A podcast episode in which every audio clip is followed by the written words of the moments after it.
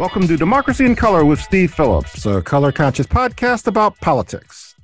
I'm your host, Steve Phillips, and when it comes to the midterm elections, nobody knows anything. So don't believe those sweeping conclusions you're reading, the talk about trends and breathless reports of big swings in the polls. Even Nate Cohn in the New York Times, not someone I'm normally prone to be uh, quoting, but he comments in his piece on analyzing the Senate races. He said, quote, the absence of surveys from reputable pollsters is remarkable. And I think that's an accurate statement in terms of nobody knows anything. And so on today's pod, we'll take an objective look about what is and isn't known and share what we think you should focus on in the final days of this election season.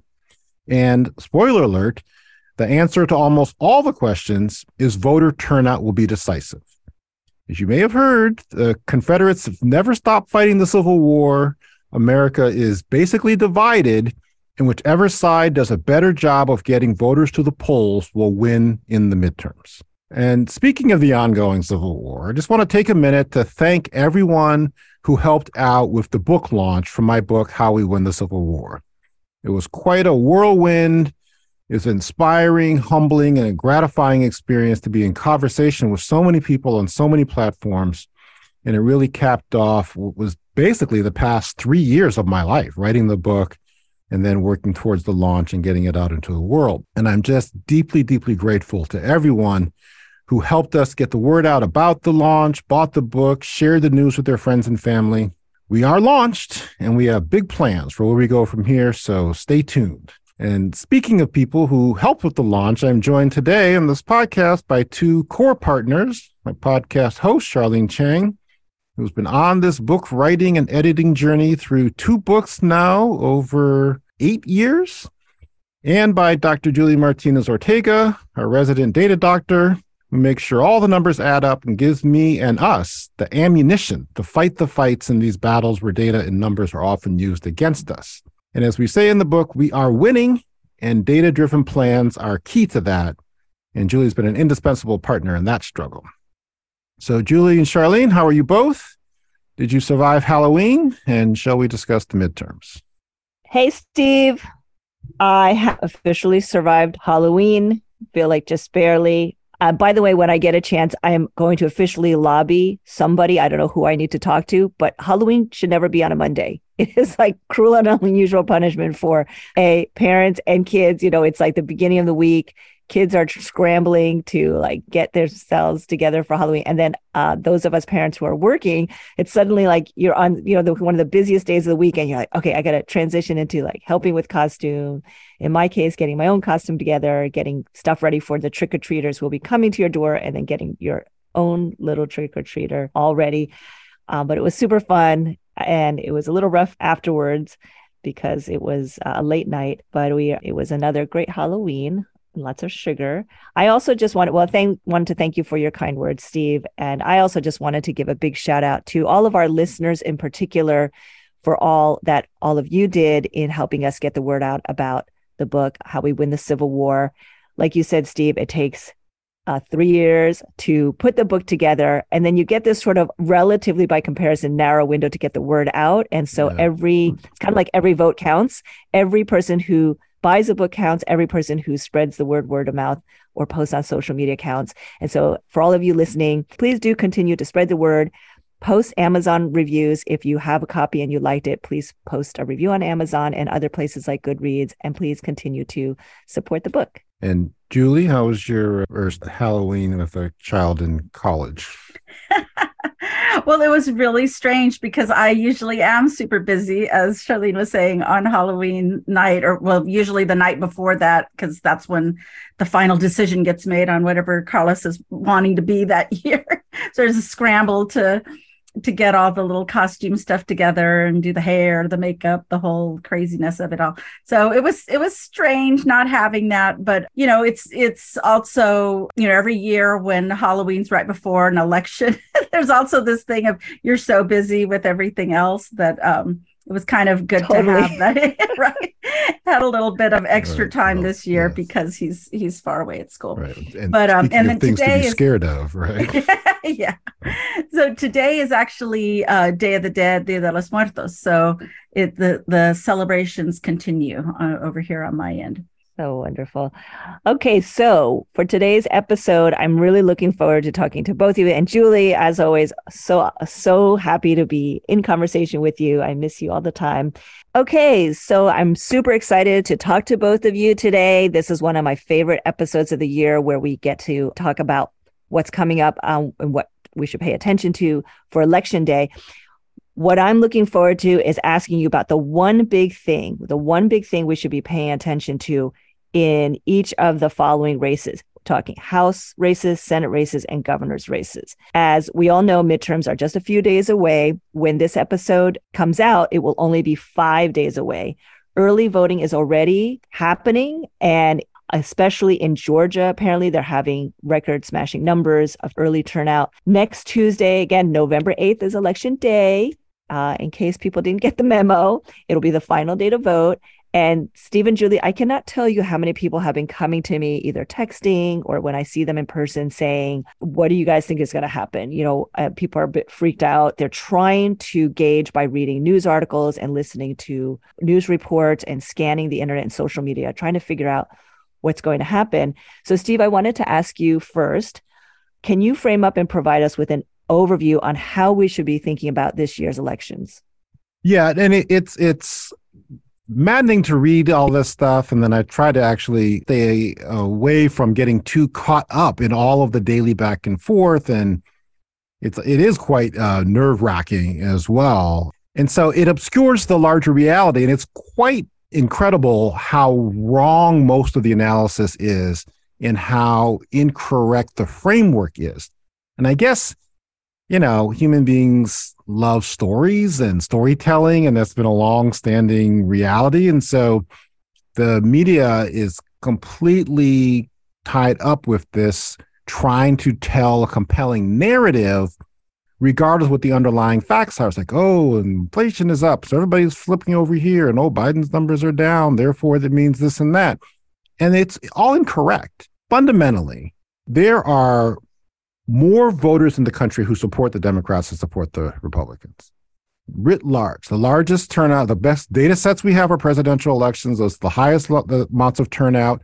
That's the best indication of what the preferences of the voters are. Every presidential election since 1992, the sole exception of 2004, the Democratic nominee has gotten more votes than a Republican. So that's a pretty compelling long term data set showing that when you have these contests where the national referendum takes place, most people support the Democrats. And so that's the fundamental reality that affects the midterm elections. That people that's not as good a narrative. And so it's like, oh no, it's a rejection of this policy or you know, snap back over here, and etc.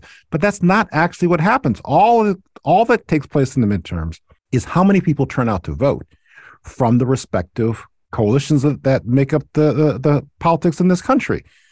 Do the Democrats get a do a good enough job of turning out their voters, or the Republicans do a better job, and the Republicans do a better job of suppressing the Democratic vote? That's the fundamental reality. And so this is what I, you know, try to lay out in my book. Uh, I talk about how we win the Civil War. The Confederates have never stopped fighting. This remains a contest in this country between those who want this to primarily be a country run by whites for whites and those who want a multiracial democracy. Ron Brownstein, writer for The Atlantic, CNN, prior podcast guest, he's framed it up as the coalition of transformation, which was, you know, he framed it up was the Obama coalition versus coalition of restoration, the MAGA, or I call it MAWA, Make America White Again crowd. That's the fundamental battle, which, and that's what's going to shape the elections. Who's going to do a better job of turnout? So as we look at all of, all of these midterm elections have that's what the issue has been but that hasn't been the narrative. 2010 2014 2018 people keep saying like oh 2010 the democrats lost because there was the backlash against obama and and and the uh, healthcare initiatives. That's not at all what happened. People were complacent. Democratic vote dropped dramatically and that's how the republicans won. So that's the overarching dominant reality i think we have to all internalize and grasp. And that's the way to look at the midterms. That's what we look at what we need to do. It's to do everything we can to maximize the turnout. And that's the way to understand what happens, whatever happens. I can assure you that it's going to be a reflection of which side did a better job of getting its people to the polls. So I just think that that's the overarching theme that we have to hold to. And it helps to explain and make sense of what is going to happen in the midterms. And it really is going to help to make sense in terms of what the imperatives are to do going forward after the election. Okay, and with that, let's take a close look at the House races. If you're listening and you've subscribed to the Democracy in Color newsletter, then you likely know about our How to Hold the House series.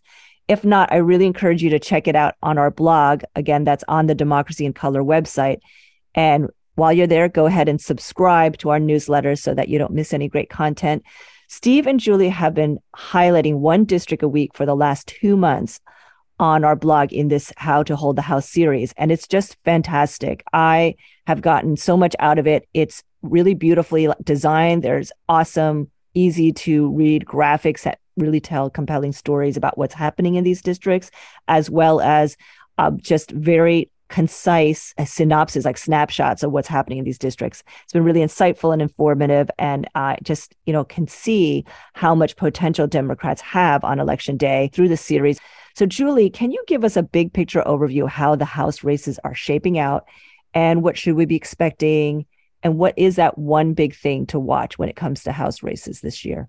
So I think the thing to keep in mind is sort of where's the current balance of power and what it's going to take to shift that, right? Which would mean Pelosi no longer being the speaker. Going into Tuesday, election day, so Republicans start out with 213 districts that they currently control. They would need to add five more seats and get to 218 to be able to have a majority in the House of 435 seats. Now, the reality is that Biden won just two years ago 226 of the congressional districts nationally.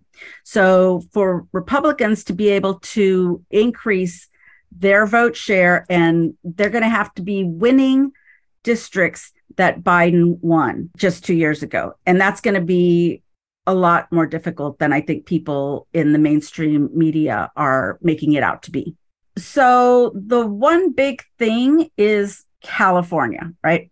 There is no state in the country that is more central to the outcome on Tuesday night for the House. There are a number of seats that, as Charlene mentioned, we've featured in the blog that we've been doing over the past five, six weeks that are located in California. And in fact, I think the majority we discussed in our blog were in California because there's actually a great deal of possibility in terms of Democrats being able to flip seats blue. So, to the degree that Republicans might be able to get some flips into their column, Democrats actually have even more opportunities in California and across the country and other places. But California is really rich with some great opportunities for Democrats going into this Tuesday. One big thing to watch are the 10 races that are there in California. There are five seats right now in California currently held by Republicans that could go and look to be very real possibilities of going blue on Tuesday. And a number of those seats were actually just recently taken from Democrats. So it's not as though these are in very deep red uh, districts. And when you couple that with the fact that there's been massive redistricting happening in a number of places across California for the congressional districts, there's just an incredible amount of opportunity there. This would obviously really expand the Democratic cushion if we could flip these seats uh, so that if the Republicans are successful elsewhere, there would be enough seats in California that are that switch to blue to be able to cover that that difference and still be able to maintain democratic control of the house. So in our blog we covered five districts in california and go into some level of detail there. And like charlene said there's a lot of um, information there just about underlying demographic numbers and how the seats lean in terms of partisanship. So those are california 22 which is currently held by Valadao the 27 held by Garcia, Mike Garcia, California 40 held by Kim, the 41 held currently by Calvert, and the California 45, which is held by Steele. And all of those are, uh, you know, according to the analysis that we did, really up for grabs. Steve, just to remind listeners and for those who don't already know this, you and Julie created the new Majority Indexed, which was launched for the first time in August. And I was wondering if you can just remind everyone what the new Majority Index is, why you created it, and what other races the index has flagged that we should all be watching. Right. So, would, would, I feel like in some ways I'm kind of doing this with Julie. I'm going to be exposed as the front person behind the person who's actually done all the work. And so Julie did this, uh, you know, um, Herculean task of identifying all these data sets across the country for every single congressional district and then cross-referencing who has the data, who has the census data, who has the election results, et cetera. So the new American Majority Index is that we created, it's the country's first and only election prediction system that explicitly incorporates and looks at racial data. And everything else out there is race neutral and does not factor in race, which, even setting aside the historical sociological points, just from a data and a statistical standpoint, is an incredibly important data point. Right, uh, nearly ninety percent of African Americans have always voted Democratic. If you lose the exit polls going back to 1976, and 40% of whites vote Democratic. So that's a gargantuan uh, racial voting gap.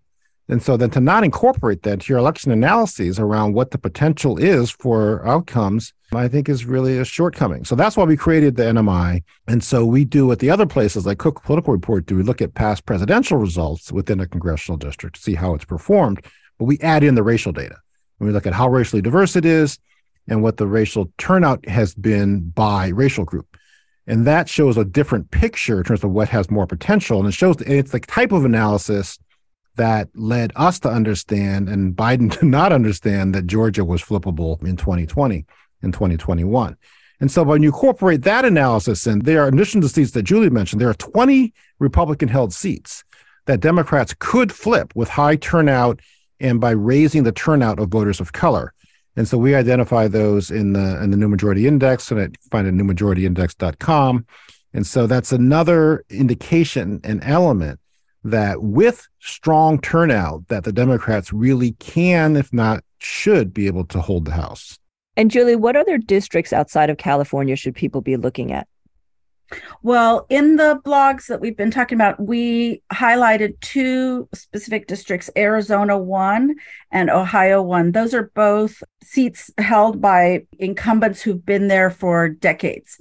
And they both have some massive redistricting line movement as far as uh, where the districts are actually physically located on the map. You know that they've been drawn to the detriment of the incumbents for various reasons, and those are places of that the really, Republican incumbents of the the right. Yes, those are both Republicans. That's uh, Chabot in Ohio and Schweikert in Arizona.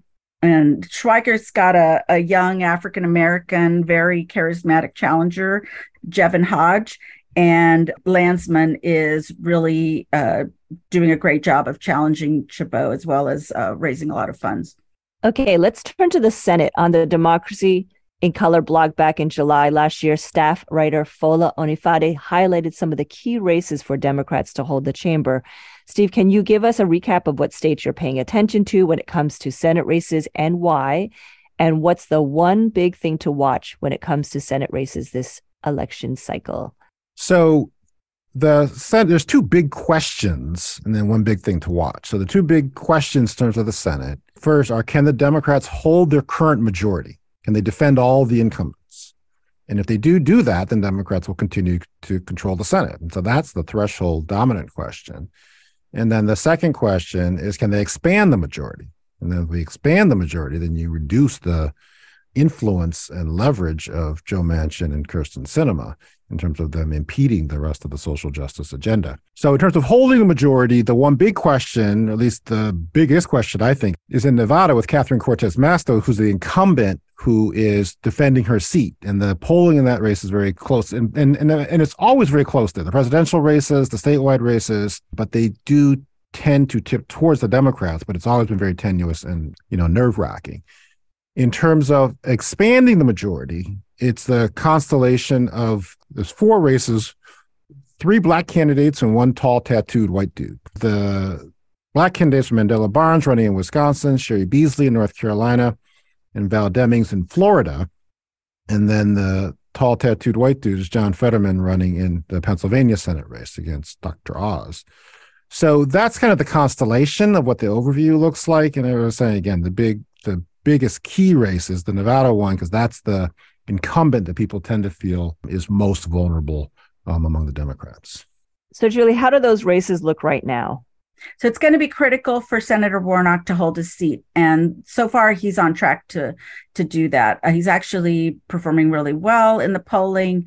He had a good night in his most recent debate, and so far so good there. As far as Wisconsin's concerned, it the polling on Barnes in Wisconsin is a bit ambiguous right now. There's one poll out showing Johnson leading 52 to 46 against Barnes, but a more recent CNN poll shows that registered voters, at least that's among registered voters, not necessarily likely voters, that they favor Barnes by a full five points. So that one I think is definitely a, a, winnable race if turnout is as high as people are working to make it be. Over in North Carolina, Cheri Beasley is also polling really well. She's neck and neck right now.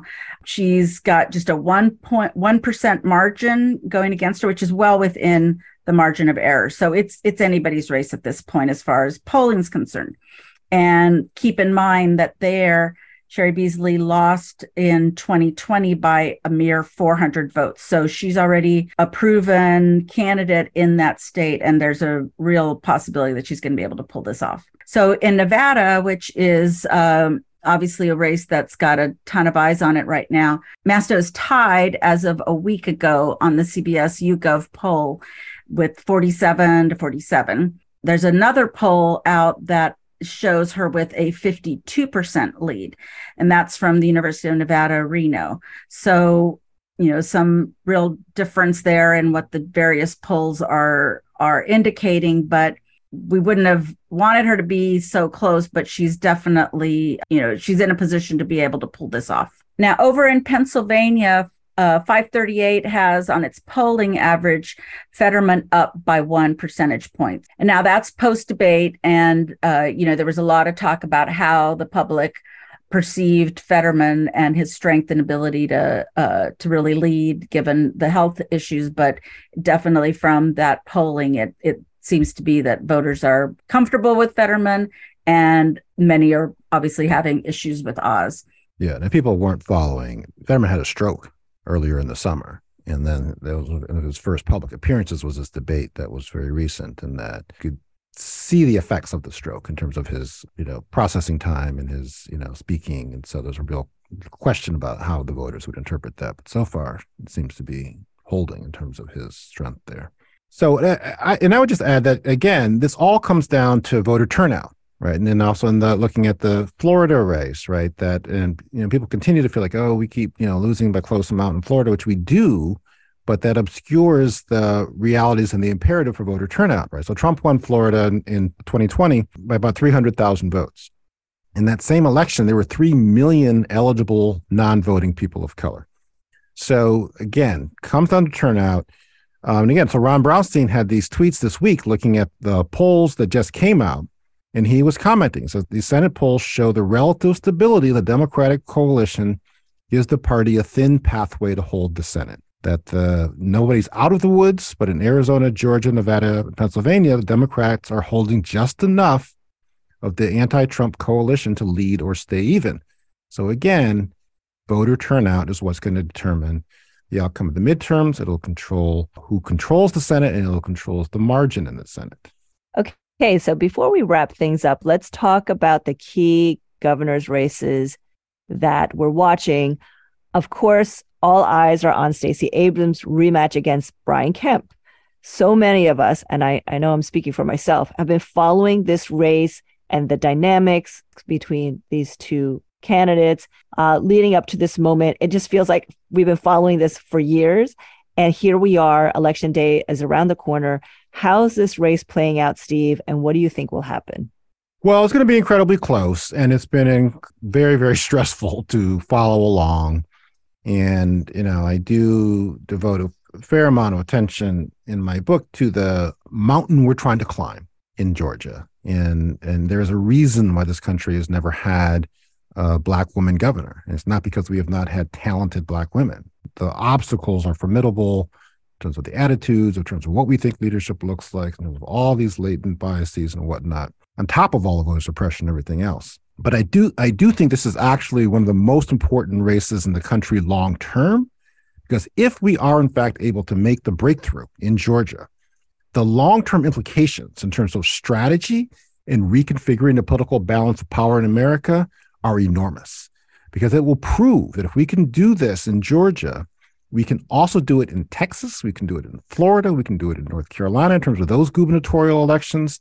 And so these places, which were the actual Confederacy and were actually part of Mexico prior to being taken by this country, and where the vast majority of people of color actually live in this country, will comprise the cornerstones of a new progressive uh, electoral majority in America. And so the implications are enormous, which is why it's been so incredibly stressful in terms of tracking it.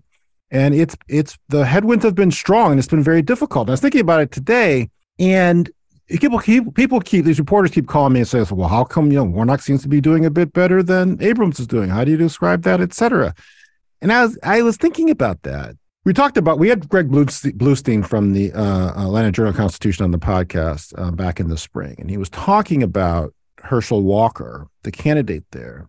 I don't know. I don't. This, I don't think this is hyperbolic. I don't know if I know of another candidate for United States Senate who was this competitive, who was this absurdly unqualified and under any objective evaluation of who should be in the Senate nobody would be saying Herschel Walker. If we had an objective, non Confederate electorate only looking at who should be our senators, Walker would be getting like 1% of the polls. This is a man oh, who's not absolutely. been involved in government. He has no interest in public life for decades, nothing to suggest that he would even cares about public policy. And then you add onto that his domestic violence track record, holding a gun to his wife's head, his abject uh, hypocrisy and moralizing was multiple uh, fathered multiple out of wedlock births. Where he hasn't even taken care of the children and he's paid for multiple abortions while being so supposedly anti-abortionist. And yet he still get like 45 46% in the polls. As a black man it's an embarrassment and a joke that people are actually taking a look at this. And he's running against the successor to martin luther king. So the whole as you can see i'm quite I'm in my feelings about this but i believe what it shows is it's very telling about the electorate in this country and in Georgia. And that's what is the major takeaway. It's not even about Stacey's relative strength, even Warnock's relative strength. It's what the voters are willing to accept to block their being the literal successor to Martin Luther King or the country's first black woman becoming the governor. So there's a lot of we are up against, and that's why it's so significant because we can actually make this breakthrough. And I think that there are m- many signs of encouragement in terms of look at these early voting numbers. And I think that uh, Julie may have some stuff on that. But I just wanted to frame that up that the election is very fraught and intense and stressful. We have to look at it in the proper historical context in terms to be able to appreciate the dynamics of what's taking place right now. And with that, Julie, I wanted to check with you. What do the polls show about where things stand in Georgia right now? Well, Steve's absolutely right that you really need that full context, the historic context, to be able to even understand what the polls mean. So, right now, it's a super tight race for for Stacey. It's in the single digits, right? Kemp is is leading, but what does that really mean, right? If the so there's a bunch of things that influence what the polls are going to be indicating a week out, right? There's what the pollsters think are the people who are going to show up on election day, what that demographic profile is of those people. Will African Americans outperform their own high performance levels in terms of turnout from prior years. We'll see. I know that there are just the insights that we have from you know friends who are in the campaign and who are out there in Georgia doing all sorts of things to really increase African American turnout there is actually incredible excitement and enthusiasm among those voters. It, it helps a lot to have two major races on the ticket simultaneously, right? So the Warnock race, Herschel Walker making it much more exciting, quote unquote, than it normally would be, and the governor's race with Stacey Abrams out there. I mean, it, there's just a lot of energy, a lot of momentum. So, you know, yes, it's tight. Yes, there's single digit leads for Kemp, but I think we need to take a step back. Meanwhile, you know, we are having groups like 538 out there hedging their bets. I feel um, basically with their headlines. I don't know if it was today or yesterday. You know, what happened to Stacey Abrams as though, oh my gosh, she's fallen apart. This just didn't turn out to be what anyone thought. She had all this great promise, and yet here we are. And it's it's really um, I don't know. Like I said, I feel like it's hedging their bets because it's easier to say she won't win than to put yourself out there and say things are lined up for there to be a, a big win come Tuesday, right? It's going to take a whole lot of work. And I think people have actually done that work. So I, I don't know. I'm actually pretty excited about the possibilities for, you know, waking up on Wednesday morning as far as that's concerned. Now, in the absence of a of a win on Tuesday, if she keeps Kemp below 50%, right? So 49.99% Kemp, that will force a runoff. And so that will create a situation similar to what Warnock and Ossoff had this last go around, where they were sort of the you know marquee thing happening all by themselves with the full national attention uh, and interest on that race. So I think that would actually probably inure to uh, Stacey's benefit. Yeah, and then just to drive home this point about its turnout, it's a turnout machine. That's how Biden won Georgia. That's how Warnock and mm-hmm. Ossoff won. And then that machine is doing the early vote turnout now in Georgia. And so there is record setting turnout, right? 1.63 million people have already voted in Georgia. And this is 36% higher than the turnout in the 2008 midterm in this level. So that is an encouraging sign, but it's still going to be a anxious several days. Steve, what other races at the state level will you be really paying attention to and that the rest of us should really be watching? So I would I would say three three things quickly. So one is the gubernatorial election be, uh, oh, in the South and Southwest. We talked about Georgia, obviously, but then also in Arizona. That's a very critical gubernatorial election. Katie Hobbs is running the Democratic nominee there, and that's going to be an important period, but also in terms of, again, we all of this is about trying to prepare for the the attempted coming coup in 2024. And so, who where are going to be our uh, bastions of defense against that? And so, Arizona was critical in 2020. We have the governor's uh, office there. That'll be a huge situation there. And we have a chance, I think, a good chance to, to take that seat. There's also this constellation in that context of defending the election 2024 of the Midwestern governor's uh, offices that we currently have Wisconsin, Michigan, and Pennsylvania holding those seats in those reelection pieces is going to be critical again in terms of the coming 2024 battle. And then people should not sleep on Texas that the majority of people in Texas, the majority of voters in Texas, eligible voters, are people of color. And so Beto O'Rourke is not off of the table that he could actually win. But even if he doesn't, the, the foundation he's been laying, seeing how close we're getting to putting in place the pieces there. So Texas is going to be critical. And then lastly, there are a number of Secretary of State's races. So this whole insurrectionist coup election denying movement is trying to uh, take over Secretary of State's offices to stop the counting of votes in true Confederate fashion. So there's two particular races I think there uh, that are important to pay attention to. Adrian Fontes running in Arizona, the Democratic nominee for uh, Secretary of State in Arizona, and then Bee Nguyen, former podcast uh, guest, um, is running in Georgia um, to be the Secretary of State there. Well, we're down to the wire here. By the next episode, we will have closed out another election season and we will know a little bit more about the direction of our democracy. Steve, what can listeners do right now in this ever shrinking window before election day in this home stretch? Fundamentally, to close it off with the theme we opened up with, support getting out the vote. And so we'll put some links in the show notes of our groups and places that people can support in these final few days. Um, but there's a whole network in California. The California Donor Table has um, supported and um, seeded and invested in you know, groups who are doing work in the congressional races that uh, um, Julie was talking about. In Arizona, there's a coalition, Arizona Wins, which is doing the voter turnout work there. Stacey's campaign itself in Georgia is really the anchor for all of the voter turnout work that's happening there. And then in Wisconsin, um, PowerPAC is doing a lot of voter turnout work of infrequent voters so that could be supported that could make the margin of difference there. That's a lot of great options. So I hope everybody heard that or rewind the last few seconds to catch all those um, ways that you can get involved and help make a difference in these last few days. And I, for one, I just feel I feel overall probably more hopeful than I did before I started the episode in terms of, you know, where we might be come this time next week. And we shall see. And regardless, as you always say, uh, Steve and Julie, you do too. I know, um, regardless of what happens, the work continues. And then next, we will be on to looking at 2024. That's right. The work continues apace. And um, no, no podcast would be complete without a Jesse Jackson reference. And I was thinking about the midterms in this context back when uh, 1984 Democratic Convention, after the nomination had taken place, Jesse gathered all his supporters together and he put the, you know, him not getting the nomination in context. And he says, We've never gotten freedom at a convention. The convention is a comma where we pause and go on. We'll keep fighting for freedom in the courts, at the polls, in the community, freedom by any means necessary. And that has stayed with me for 40 years. The midterms are a comma, and we'll pause and we'll go right on. And we need to be secure in the and confident in the knowledge that we do, in fact, have the majority, regardless of what the midterm elections show.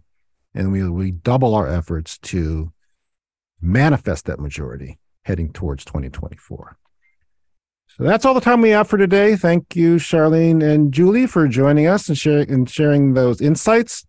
Thank you, listeners, for listening to Democracy in Color with Steve Phillips. Please help us get the word out about this podcast by subscribing wherever you get your podcasts, sharing with your friends, tweeting at Democracy Color and at Steve P. Tweets, and finding us at Democracy in Color on Facebook or subscribing to our newsletter at democracyincolor.com. Democracy in Color is also on Instagram. You can follow us at Democracy in Color. If you listen to our podcast on iTunes, please leave us a rating and a comment.